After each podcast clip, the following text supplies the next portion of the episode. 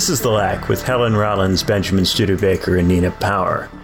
Helen is off today, so it's just going to be me and Nina, and we're doing Eco Village. I'll kick us off.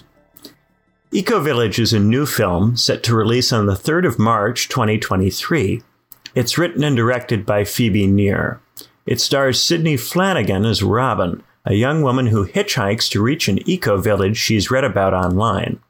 When Robin joins the village, it includes four permanent members. There's Jake, a muscular alcoholic who does a lot of the hard labor. There's Jean, a pensive guy who does a lot of the gardening. The show is run by Ursula. She's still recovering from a bout of Lyme disease, so she's rarely in position to do anything apart from give orders. Then there's Sammy, Ursula's life partner. We don't see her do much apart from complain whenever Ursula sleeps with anyone else. Yes, there's a lot of sleeping around in this film. Robin quickly falls for Jake. Jean tries to warn her that Jake is bad news, but Robin makes it her mission to compel Jake to have sex with her. Jake only entertains the idea when he's drunk, but Robin becomes convinced that they are in love. Her fantasy is dashed when Jean tells her that Jake regularly sleeps with Ursula. The love rhombus is not very stable. The house becomes full of resentment. At one point, Robin tries to team up with Sammy on the grounds that they both have reasons to resent the Jake and Ursula tandem, but Sammy rebuffs Robin, accusing her of only pretending to be kind. Realizing that Sammy isn't going to be her friend, Robin spills her guts to Ursula, getting Sammy in deep trouble with the head of house. Now Sammy resents Robin for talking out of class. Jean thinks Jake is a jerk, and both Sammy and Robin are upset with Jake for sleeping with Ursula. Eventually, there's a physical fight involving all four of them. Ursula discovers it and orders them to stop.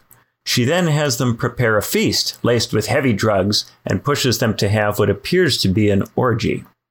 The drug fueled orgy is interrupted when they see Casey, an outsider who has been stealing things from the village. Casey was told to go away, but she's been skulking about the campsite looking for drugs. The place is full to bursting with them. Fed up with Casey's behavior, Sammy runs over to her and stabs her in the abdomen. Ursula commands Jake to assist. They kill the thief. When it's done, Ursula expresses disgust with them for having done this.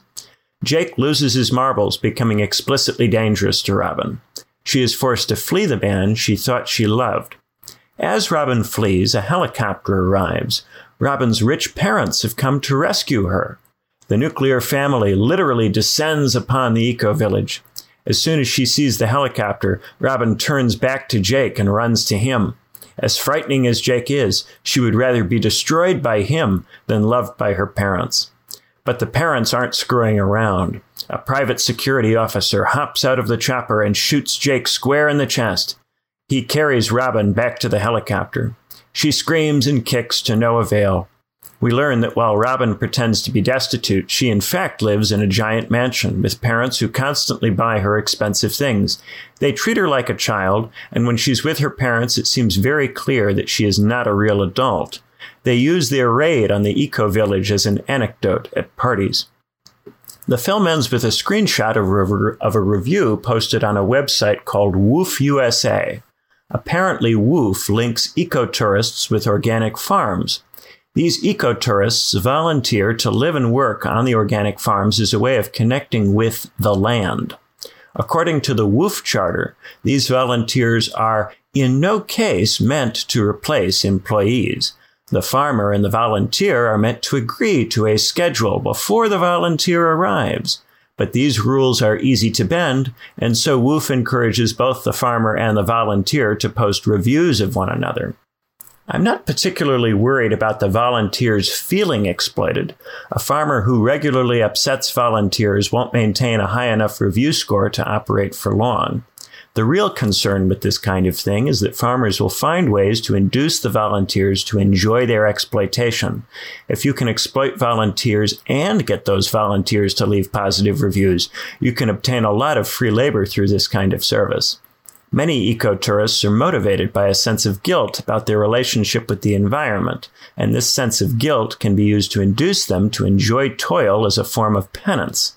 The farmer becomes the Dom, and the volunteer becomes the sub in a kind of green BDSM, where agricultural hard labor takes the place of violent sex. Today, we are often told that we shouldn't question consensual BDSM in the sexual context. But what about consensual slave labor? The fact of exploitation seems to matter, even in cases where the person being exploited consents to the exploitation. The farmers are making money off the guilt these ecotourists feel. Green political messaging often promotes feelings of guilt. If a person is induced to feel guilt, and this guilt is then used to extract unpaid labor from that person, hasn't something gone profoundly wrong? Often the circumstances that manufacture our consent are deeply troubling.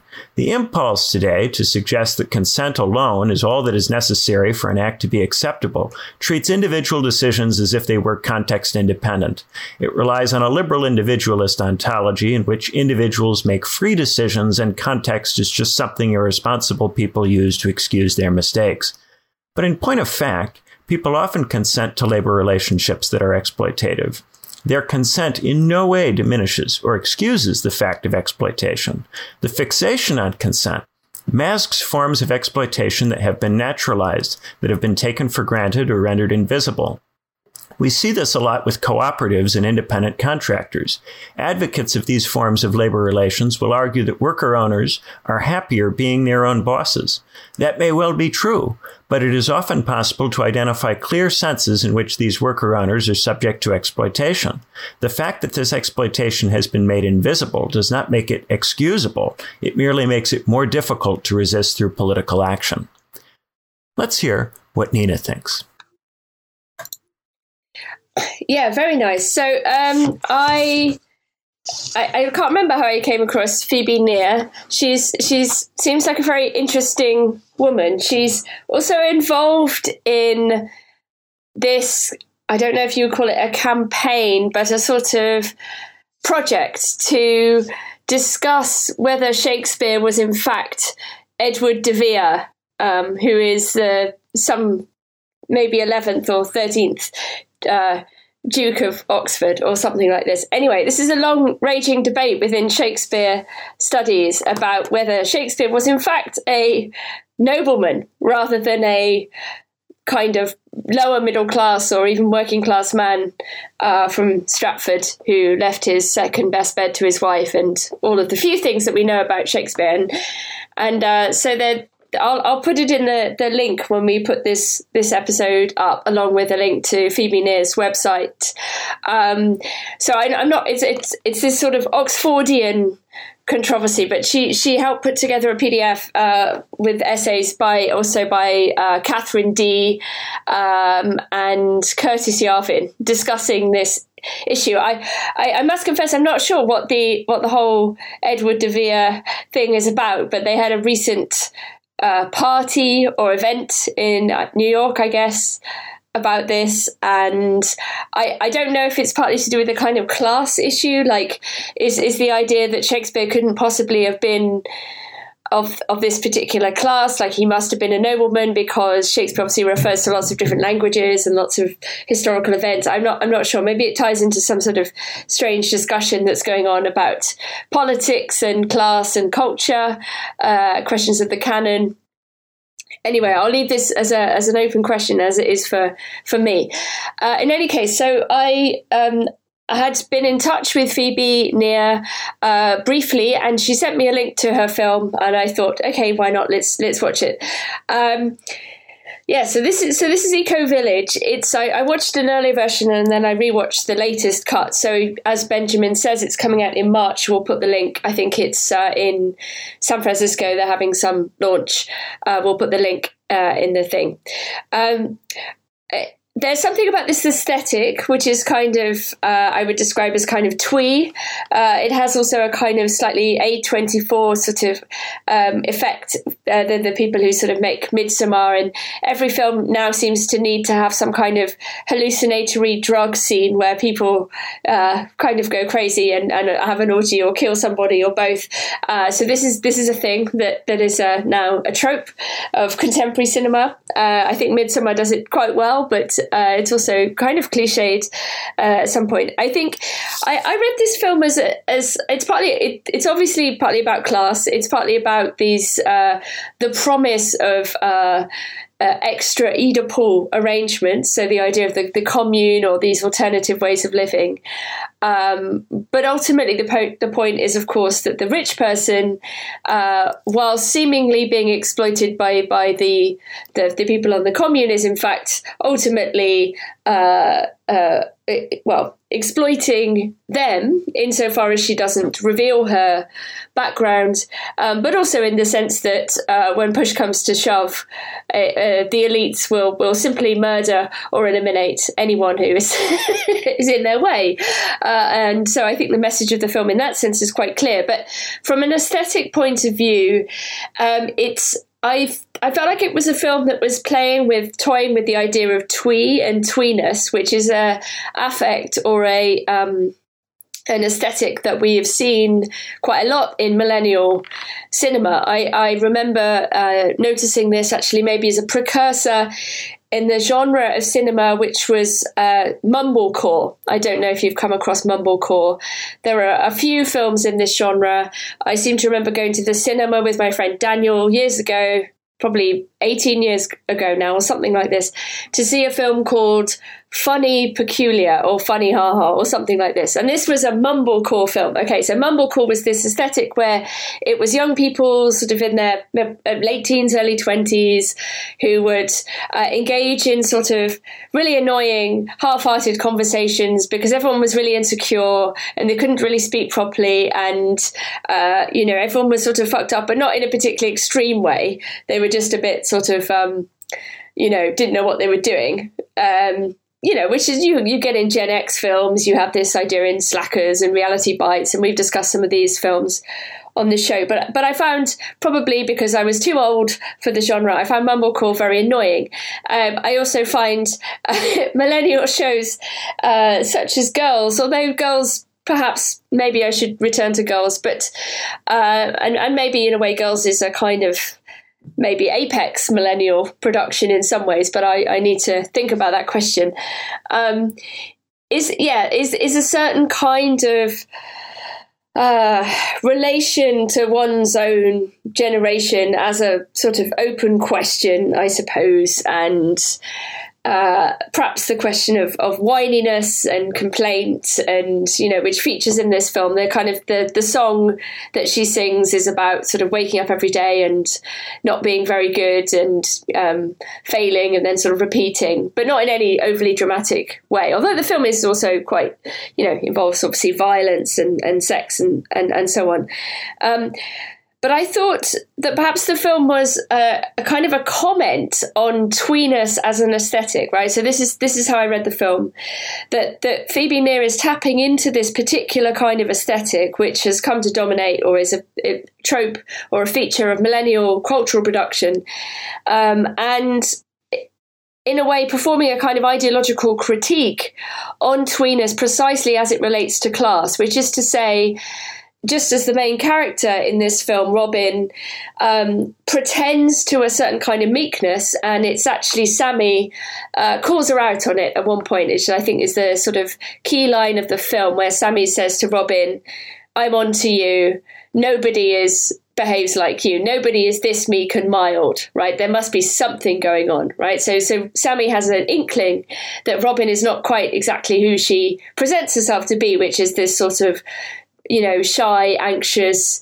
but but actually quite sneaky uh, character, and and and we we only find out how sneaky uh, at, at, the end. Um, so I think what's going on in this film is partly using the aesthetics of tweeness in order to critique the ideological function of tweeness as a way of disguising the violent reality of class relations. Okay, so that so that's my my reading of the film, and I think the Robin's fantasy of what the commune will give her, right? This idea of freedom, experience, you know, but she's really milking these these people who probably, to be honest, don't have anywhere else to go. Right? These are people who maybe are dispossessed. They certainly um, uh, you know, obviously the, the main dominatrix woman had made money by kind of beating up rich people, and then she invested it in the farm. But you get the feeling, especially with the uh, the girl who joins later on, that these are people who really are quite uh, um, isolated or, or on the outside of society. Like they don't don't have anywhere else to be. They don't have any other jobs. They don't certainly don't have a private income income. And one of the other major features of robin's self presentation is the fact that she lies repeatedly about a tragic backstory right? And this is something that sociopaths do a lot that they one of the best ways of manipulating people is to get them to feel sorry for you okay? This is a well established tactic that people who are very socially manipulative often engage in because most people are well meaning and if you say to somebody oh i've had this terrible upbringing. My childhood was very sad you know, I've just lost somebody close to me. People will, uh, out of the kindness which they genuinely feel, feel sorry or pity for that person, right? So they're they're immediately um, off their guard, if you like. And Robin engages in this tactic in a variety of ways and and it's clear at the end as her parents say to her what did you tell them this time? You know did you say that you'd been abused by your gym teacher? Did you say you know? So it's clear and, and even there's a scene where robin gets a hot dog at the end and she pretends again that her mother has just died and so she even though she has lots of money she gets the hot dog for free. It's this this level of sort of petty manipulation that really characterizes this um, this woman. And so i suppose again it's a kind of really a film about class and this sort of uh, maybe the the danger of tweeness you know the danger of of a certain kind of indie aesthetic or a sort of appearance that that that looks harmless and looks self-doubting and self-critical and a bit mumbly but it's in fact deeply deeply evil and reproduces all of the the violence and iniquity um, of society as a whole that's a really interesting point about tweeness. I had not thought about it as a commentary on tweeness, and that that's very striking. I think you're right about that. Uh, yeah, a little bit of a kind of what's going on with all that Wes Anderson stuff. I think a lot of millennials have adopted a kind of Wes Anderson aesthetic as a way of presenting themselves as one of the good guys. Right. How could I forget about Wes Anderson? He's so obviously who I'm talking about in a way. Yeah, exactly. Yeah. And I mean, Wes. And, and, you look at the fashion of millennials, it is this kind of twee Wes Anderson character mm-hmm. look that a lot of people are going for. Um, no, completely. And I think, you know, you see that in the sort of norm core. She she wears sort of very banal t shirts and she's got sort of a little a little shark tattoo and this kind of stick and poke kind of look and, you know, she doesn't sort of do much with her her sort of appearance, but it's, you know, kind of dressed down and um yeah, I, I but Wes I mean Wes Anderson films are kind of interesting, aren't they? Because they I mean, they're actually very well done. I mean, they're extremely beautiful films in a way, but but absolutely, they they tap into this kind of middlebrow, uh, yes, sort of mid mid range emotional feel that. And that that's the gap between millennial twee and the outright, you know, zoomer in the sweatpants. You know, millennial twee has this a little bit dressed up quality to it, you know, the flannels and, and so on. Whereas the zoomer the zoomer look is is abandons any attempt at any kind of, of aesthetic apart from comfort. So, so who characterizes the Zoomer look? Do you think, or where, oh, where do you? you know, I, I could describe aspects mm. of the Zoomer look. I, I, don't know if I am wired into Zoomer celebrities enough to point out people, you know, and especially people you would have heard of.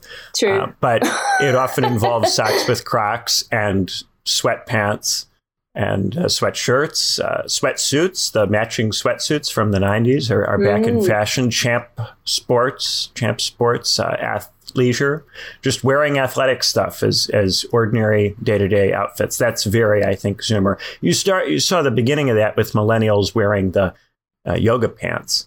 But mm. the, the, Zoomers have gone off the yoga pants into the sweatpants. You know, the yoga pants are meant to be tight fitting and they're meant to you know, have some kind of, of positive aesthetic effect apart from being yoga pants.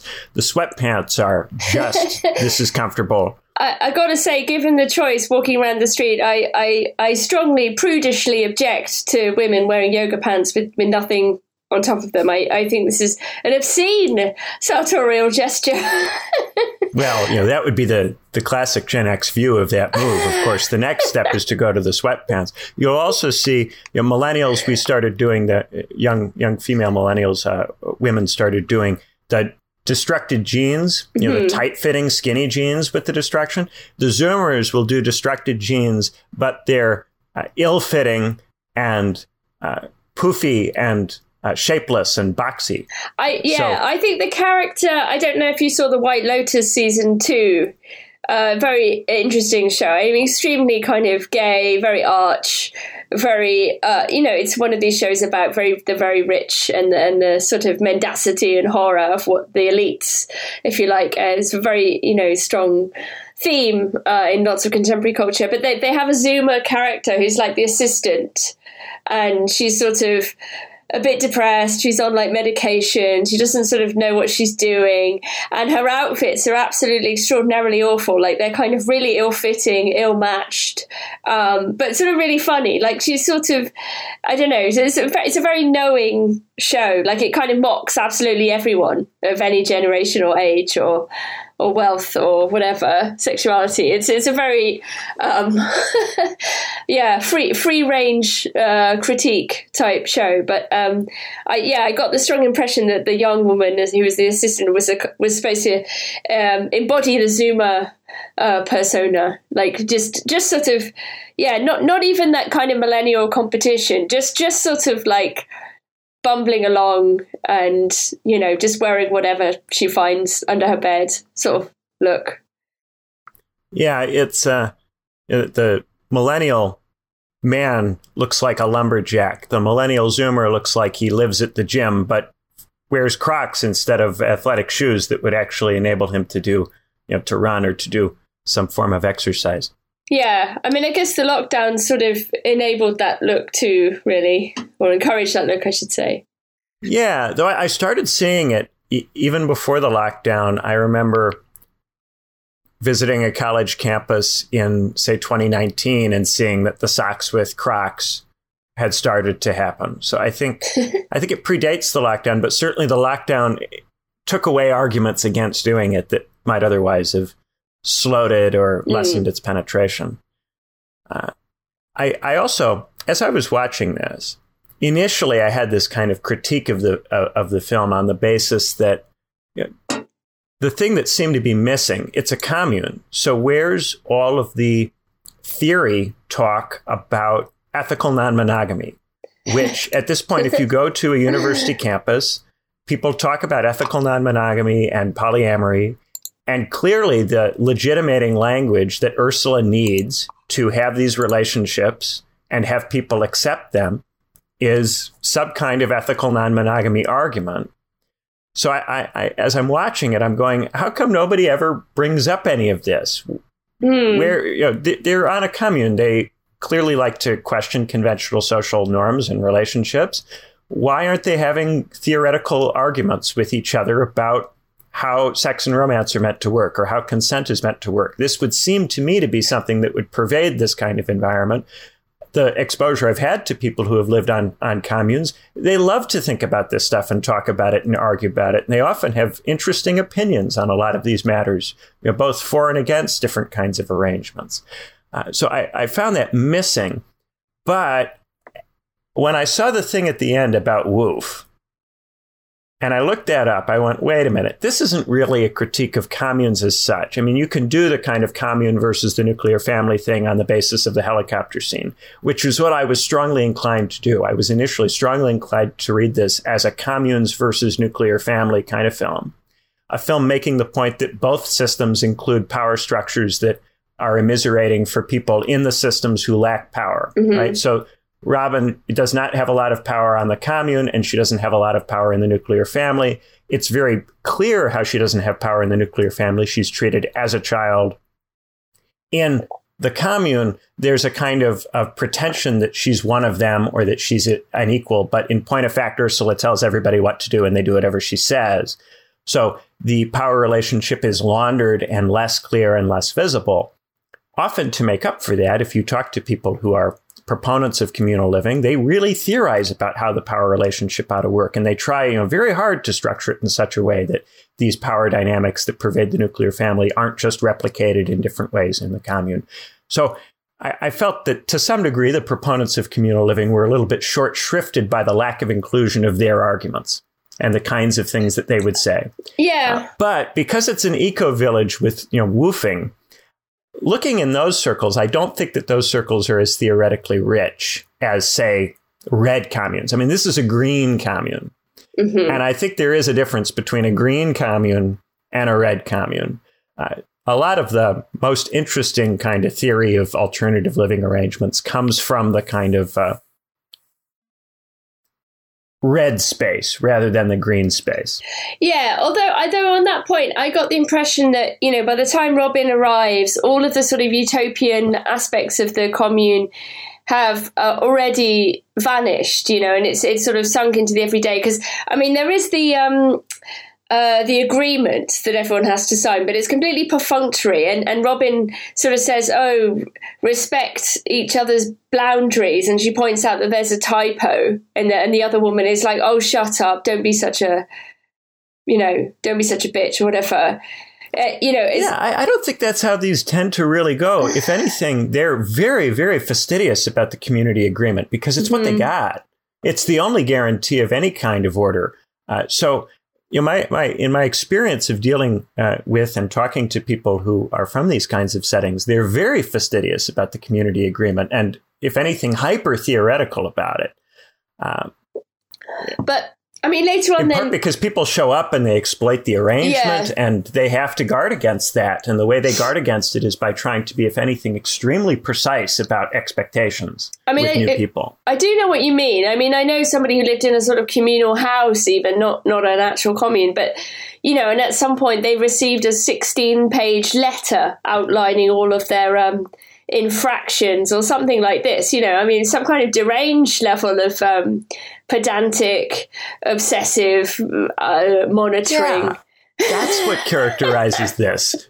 Yeah, so in some ways, I felt that it got the commune situation precisely wrong, but I'm willing to look past that and view it as more about specifically woofing because of the screen at the end and then to think about it in terms of eco communes, which often just involve progressive liberals who are not very theoretical, who mm-hmm. just have a mm-hmm. little bit of a sense of environmental guilt. She, I think she's from, uh, she's meant to be a student at Wesleyan. So she's yeah. meant to be a college student, not a high school student. So yeah. going to a liberal arts school like Wesleyan, she would be exposed to some amount of theory, but probably not as much theory as, say, a British undergraduate student who'd be well versed in ethical non monogamy. So I would think you know, because you can't avoid it. If you go to any British university and you're an undergraduate student, at some point you'll you'll encounter that concept and you'll have a discussion about it with somebody. You would have to wow, would have to come up. Definitely a development. Nobody talked about these things when I when I was at university. Um, oh, when I was at Cambridge, there was there were events uh, where they would do like speed dating events, but specifically for polyamorous people. Ugh. How tiring! Yeah, it's it's very common at this point uh, at undergraduate unis. So, uh, yeah, I, I, felt that it was uh, kind of surprising that there wasn't mm. some of that discussion. But I can understand. You know, it's Wesleyan, and um, it's an eco community. It's not. You know, this isn't a, a, a commune in San Francisco. This is a agricultural commune that is mainly it's also targeting. very small. I mean, it's essentially just this woman's house that she bought with money from being a dominatrix, and you know, it's not it's not a big commune. Or and I think Yeah. um, it's it's clear that Jake, for example, you know, later on when Robin is told about Jake's exploits. That this has been going on for years, you know, there seems to be a kind of like, um, you know, a tired sort of acceptance about, you know, that all of the idealism has gone out of it, you know. Well, that's the other thing. So, if it's been going on for years, why does Sammy get so upset about it just at this precise mm. juncture? Yeah, I don't know. I don't know why Ursula sort of gets back into Jake because presumably Jake has been there all the time. Well, so Well, Jean says that they've been doing this. So, yeah, Jake has always been sleeping with Ursula. It's not a new development. Yeah. It's something that has always been going on. So, it's interesting that Sammy at this particular stage gets really upset about it. yeah. I think maybe it's to do with the sort of proposal for the having a child or something. You know, because obviously Yeah, that would be a uh, good only, only Jake can provide the child, as it were, perhaps. And there's sort of limit. You know, I mean, it's this sort of Oedipal point, really, isn't it? I mean, it's like if you if you're two women, you at some point you're going to need some sort of, uh, you know, male reality principle to help you achieve your your desire to have a child, and and uh, perhaps this is all all too much. Uh, for, for her, I don't know. Yeah, I mean, it's I, I don't really know sort of um, how to place the critique other than at the aesthetic level, or at least that's how I how I understood it. Um, and yeah, I mean, I, I, I there are sort of a few references to culture and to books, but largely people are just sort of asleep with a book on their chest. Like no one talks about ideas, like you say. yeah, nobody talks about what they're reading. No, they're not really reading very much. I- Yeah, and yeah, a lot of these these groups will have they'll do reading groups. They'll get together and they'll talk about something that they've read. They do make an effort, Hmm. and so yeah, I felt that to some degree. I mean, if we were doing a red commune, it would be shortchanging the degree to which people join this stuff so that they can get theoretical with other people who like to get theoretical.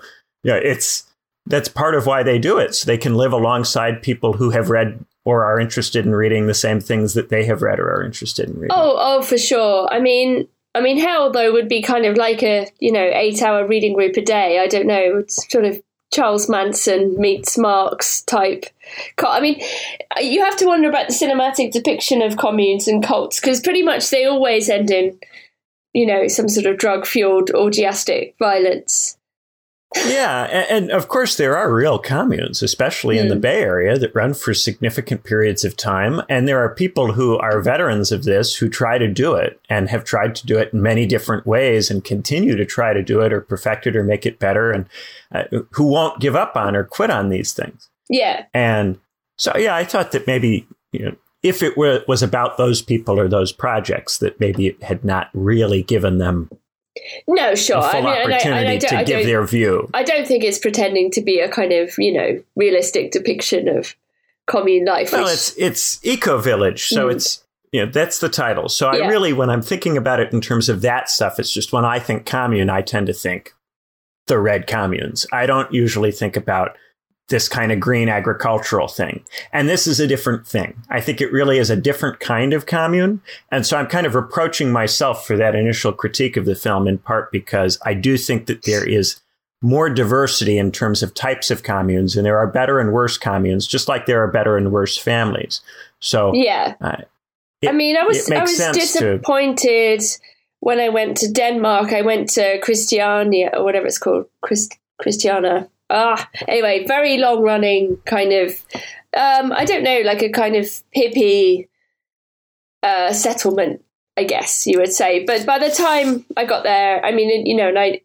I guess it's been there for like 50 years or something, right? So I think in the 60s and 70s, it was maybe much more about uh, peace and love and creativity. And but uh, when I visited, maybe about uh, eight years ago, it just seemed like overrun by people selling drugs. Like just there were just lots of drugs and people who were drunk. It was like a tourist attraction basically, and you know, just dealers sitting up with their tables selling drugs. And it was like a bit.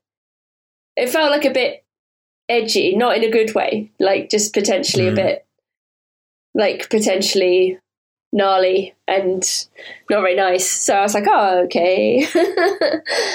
um, but yeah, I don't know. I've never, I've never lived in any. I mean, I've, I lived as a student in shared household, which is maybe about as close as probably most people get to communal living. I don't know, as an experience. Um, I generally shared with men. Uh, I tend to always live with men. Um, I I kind of quite liked it. It was quite nice to share a house. I shared, you know, one of the guys was an economist. He was very organised. He split the bills very fairly and gave us a little bill every week, um, that kind of thing. Uh, but I don't know. It's uh,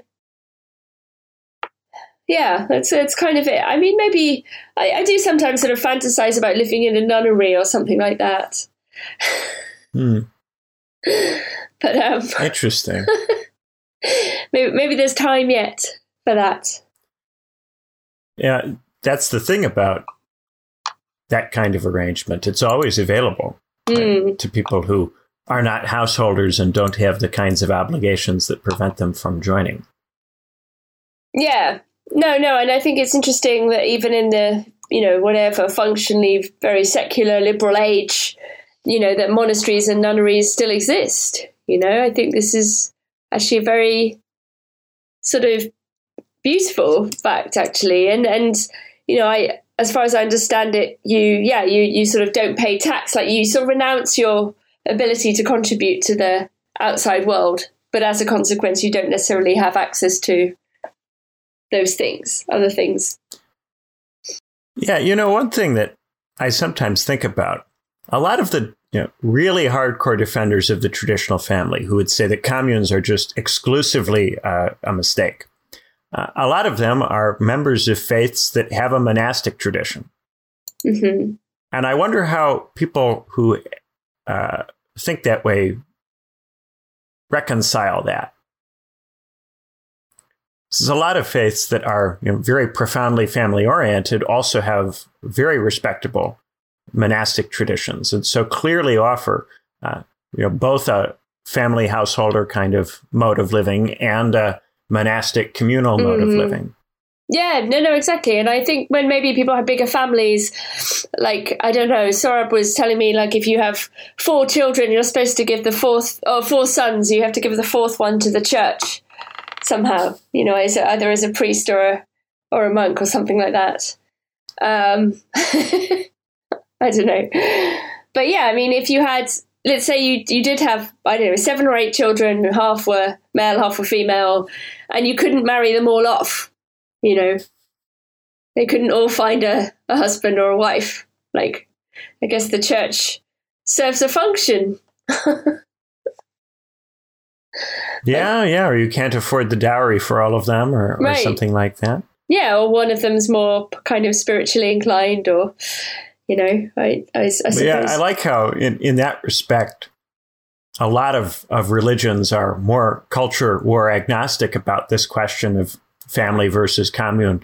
Uh, a lot of you know, I think a lot of the same critiques that apply to one apply to the other, but also the, the same virtues that apply to one can be found in the other if you structure the other in such a way that those virtues can come out. Yeah, yeah, for sure. I mean, I, I think that's right. I, I think on the techno left, you know, that is always talking about communes and techno futurism and artificial wombs and that kind of Verso, uh, you know, abolish the family position. I, I think it's it's sort of well, I mean, it's just very foolhardy in the sense that I, I think that goes against what most people actually want, which is a family of their own. and most people actually do love their own children. And, you know, actually, the idea of breaking maternal bonds in particular is really bad for human beings. Like, you know, I think it actually causes a great deal of suffering. And I, I think, you know, when you hear these stories about men using surrogates to have a child. And you think, what happens when that child is eight and says, you know, where's, who's my mother? You know, where's my mother? What, what are you going to say to that child? I mean, it just seems like hor- horrific, You know, you're going to say no. Well, you don't really have a mother. You we we rented the womb of some woman in another country. Like, okay. Yeah, I think we a, a lot of the time at this point, the argument is becoming what are the worst aspects of the worst kinds of communes and what are the worst aspects of the worst kinds of traditional families. Mm. And it becomes a little bit of a bash off where kind of each type is presented in the most horrific possible light, and nobody ever really makes a positive argument for what the other can do or tries to improve or construct positive versions of the other one. It becomes, well, that, that one is bad, and therefore you ought to do this. Uh, but I think you, that has been. Can you defend surrogacy? How would you defend it? Well, I think there are probably some people who you know couldn't otherwise have children who really want them, for whom you know that would be the only way that that child could come into existence, uh, and you could maybe make a, a positive argument on that basis. I think that you know oftentimes with an actual living surrogate mother, there is an exploitative dynamic there insofar as that person is often put up to being a surrogate mother by uh, economic circumstances. Yeah. And I think that's that's exploitative and not cool. An artificial womb removes that exploitation. And I think that's one positive thing that could be said for it. I yeah, I mean, obviously, as a kind of I don't know feminist luddite, I uh, and a and a somebody who's firmly on the side of tragedy and uh, the acceptance of uh, people not getting what they want. I I think that all of these things are potentially bring with them much more suffering. I suppose you know, like suffering for the surrogate herself. You know, the idea that you can pay a woman to sort of rent her womb. And you know i mean all of the feelings and that would be generated by carrying a child. You know i don't think you can just eliminate them and say oh no these are irrelevant to the economic exchange. I think there's you know i mean if you if you carry a child you have a um you know a necessary bond with that child. And also you would produce breast milk and all of those things. And you know, to have that child then sort of taken away, uh, I, I don't know, just seems horrific. And, and the idea of an artificial womb, insofar as it's possible, which I don't really believe it is, and pregnancy is extremely complex uh, process, you know, and I, I think this question of parentage, children will always want to know who their parents are. And if you say, either we don't know or your parent was a machine or your your parent was some woman in India who we rented a womb for two thousand uh, dollars. This will not not go well psychologically for people.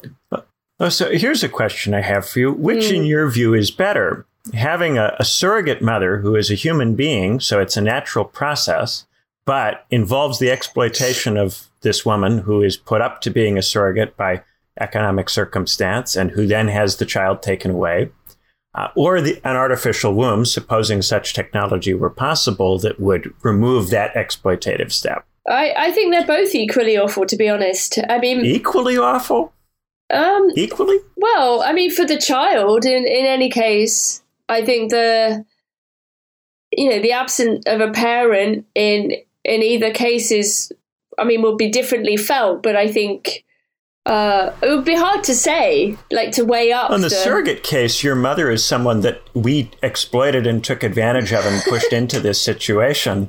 You know, I, I right. think that's worse than than we weren't able to conceive, but through this technology. I mean, if you eliminate the kind of predisposition to not liking technology. Mm.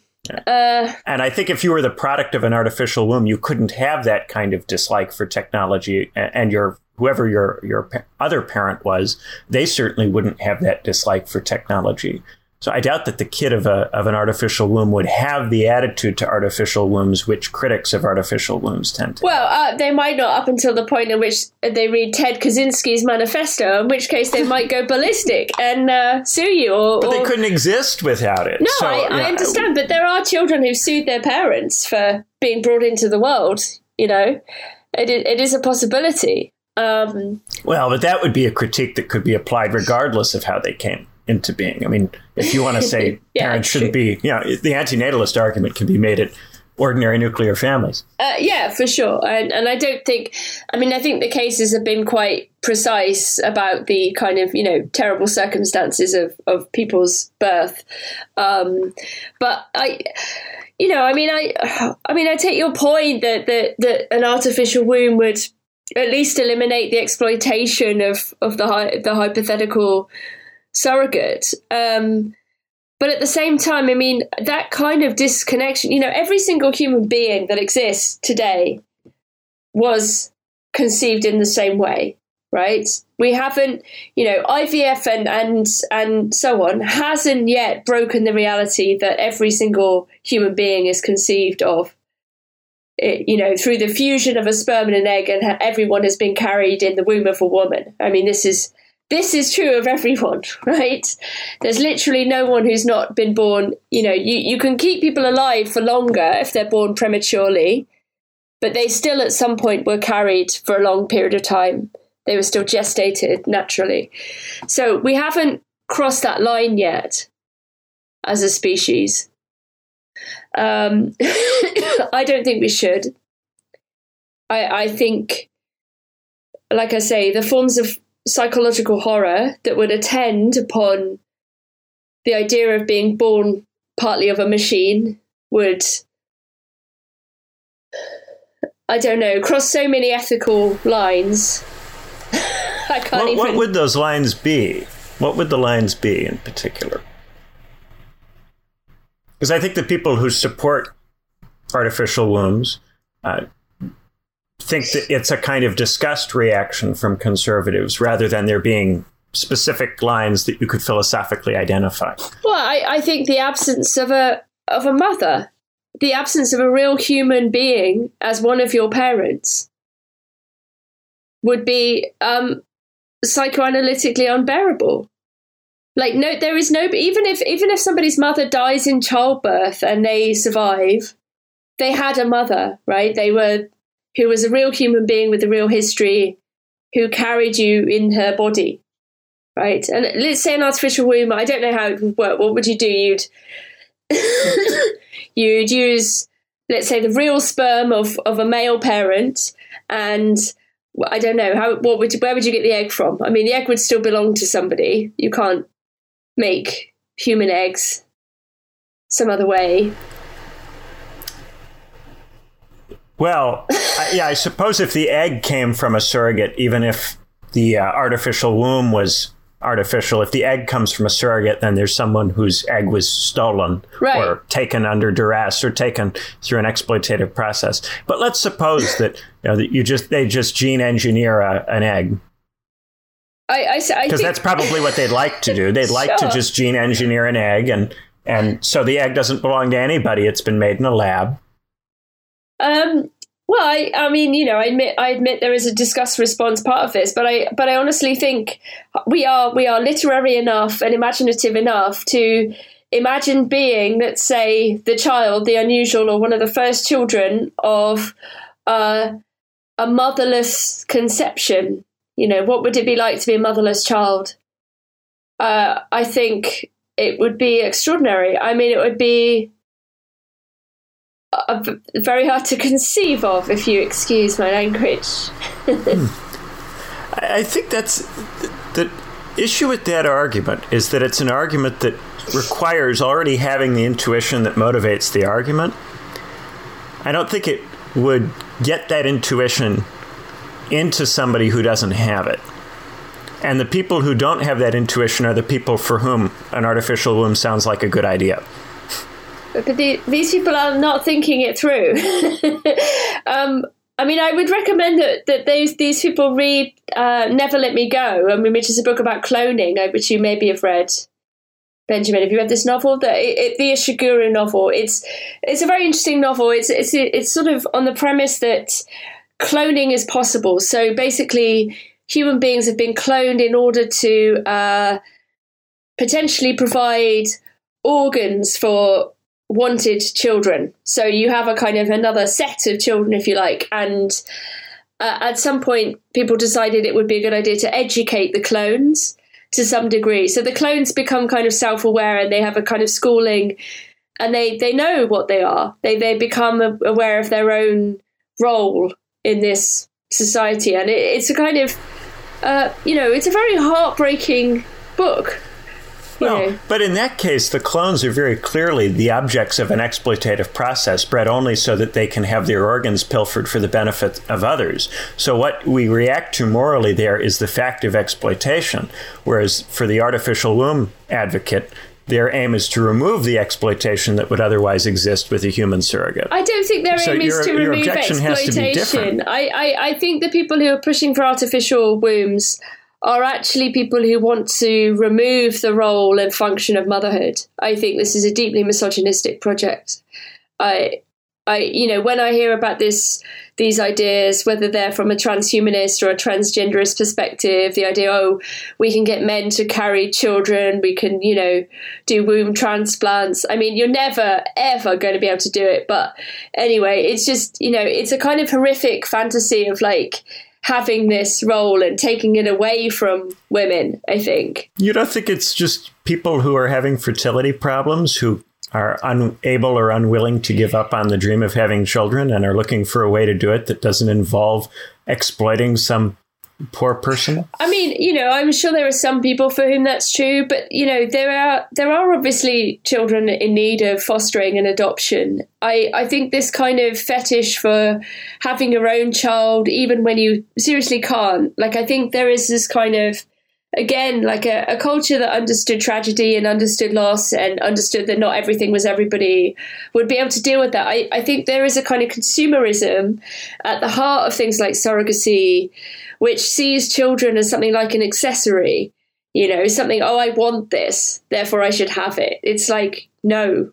You you know not everybody I, I think probably your most powerful argument is that there are people maybe don't have the right to have children. No, they don't. If you aren't able to have children, then maybe that means that you shouldn't or can't. I think yeah. that. But that uh, doesn't uh, you mean could argue you... that the whole surrogacy project is a little bit narcissistic Completely. insofar as it's kind of an insistence on having children, even when you're being told effectively by nature that you can. I think that yeah. argument would have some purchase for some people. But generally, the people who are willing to entertain the artificial womb aren't persuaded that nature can tell them what they can and can't do in that kind of well, way. it's not up to them, it's up to nature, isn't it? nature will have the last word, you know, I think. Well, but then if they do succeed in building the surrogacy, you know, the, uh, the artificial womb, then they will have proven that it is possible in nature to do such a thing. I, well, we, we shall see, won't we? But I, I strongly suspect this, this is not viable. I think these fantasies are yeah, like I think they are narcissistic. I think there's Promethean delusions of grandeur that human beings fall into the trap of pursuing permanently. It's it seems to be part of our nature, if you like, to to always imagine things and to try to aim for things that are actually like a really terrible idea and in fact often really counterproductive and destructive. I think that's sort of the kind of creature we are. Uh, but I think we also have the capacity to limit those Promethean fantasies. yeah, I, you know, part of the the difficulty here is that some number of those Promethean fantasies do work out, at least for a time. You know, we have fire, and we we did figure out how to control it. Yeah, and, then we forgot about we it. We burned for, coal with it for years. People forgot how to make fire. It was great. no, sure, oh. but, ah. but fire fire is also a natural. You know, fire is an element. Fire is you know it's it's not an artificial womb. Fire is not an artificial womb. but human control of fire, you know, that that comes, I think, from the same impulse to think that you can impose your will on something which, if you imagine, before human beings controlled fire, fire would have been something that was, you know, seemed obviously not something that human beings can or should control. It's dangerous. It burns people. You know, someone who has control over fire would be a sorcerer, would be someone who is engaged in some kind of unnatural magic mm-hmm. you know, to to people before. I imagine that's how it would have would have seemed. I remember. I imagine there was some set of people who felt that way, but they never wrote anything down. Yeah, I mean, I remember going to um to outside of Rome uh, to Ostia Antica, which is you know Ostia is uh, well, it's actually where Pasolini was was murdered. But Ostia Antica is a Roman uh, town which is relatively preserved. I mean, in, in ruins. But um, one of the very beautiful, in- interesting things about it is the role, the central and celebrated role of the fire, the people who guard the fire. So basically, so the Romans are using these oil lamps, which are quite dangerous, right? And lots of people are sort of falling asleep and, you know, things are catching on fire.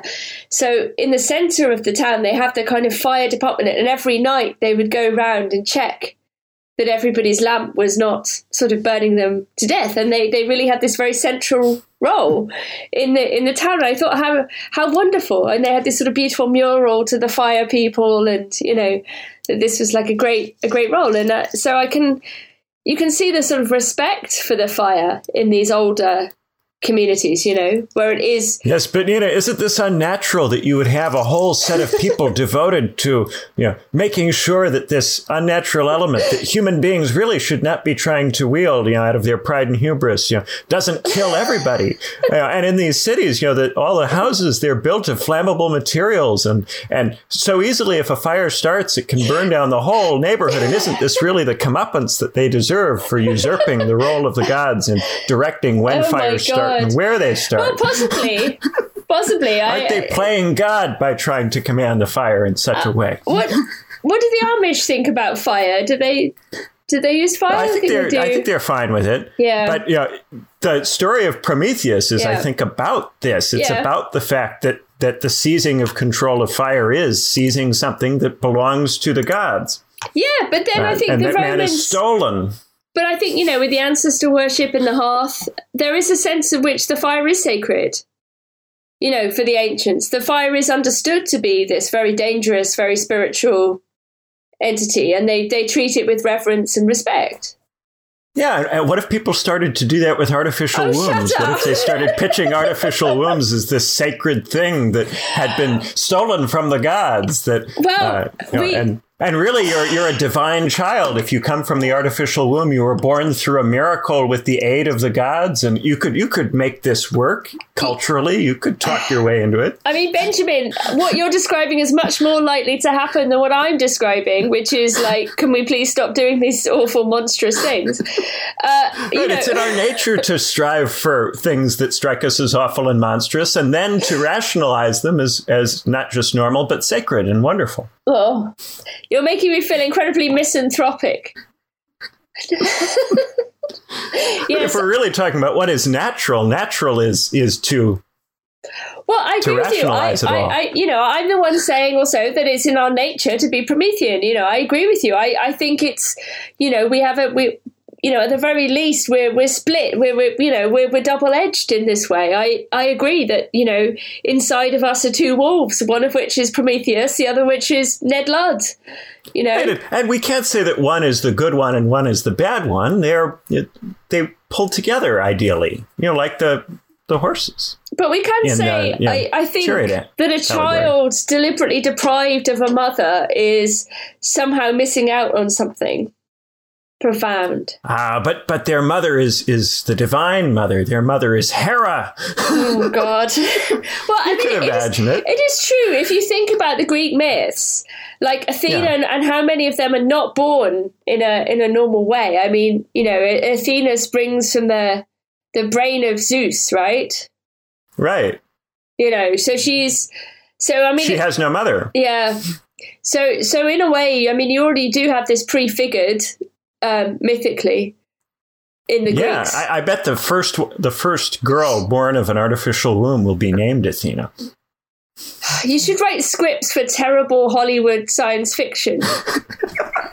It'd be great, you know, like sort of I don't know.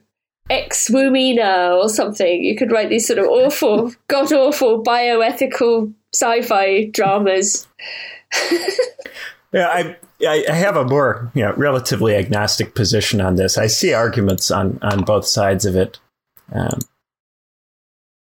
but yeah, I, I I see your your point that it involves a kind of uh, unwillingness on the part of someone to let go. And I think that that's always uh, psychologically, it's not great to be in a position where you would want something so badly that even though it's very difficult for you to get it, you push on for it to the point where you have to invent whole new machines that we don't presently have to try to obtain the thing. Right. I think that that is a, a little bit of a psychological issue when somebody becomes so transfixed upon a particular lost object that they go to the trouble of inventing something new to get that thing. At the same time, inventing new machines to get stuff that we want is a very human thing to no, do. No, I agree. But I, I, suppose all I would say is like, you know, there should also be a kind of literary dimension to this, which would be to try to imagine what it would be like to be the child of this project. You know, that's the thing. Because I, I, think I think the child would have a god complex. I think that's what, especially yeah. the first one. You know, when there right. aren't a lot Can of them. Can you imagine? You know? I mean, you know, so so I suppose it's like alongside the science, and you know, it's also we need the myth and the tragedy and the poetry to to think about what what that would actually be like existentially and psychologically. Um, so yeah, I mean, it's just I don't know, use both both sides of our of our brains you know, somehow. okay, we are at an hour exactly. All right, so we'll wrap up. Thank you guys so much for listening. We're going to go and do the B side. Uh, where we're going to talk about uh, opening things. And my girlfriend, she broke her wrist, and I've been opening things, and we're going to talk about that. So, uh, do join us over there on Patreon if you'd like. Uh, but otherwise, have a wonderful rest of the day. Bye-bye. Bye.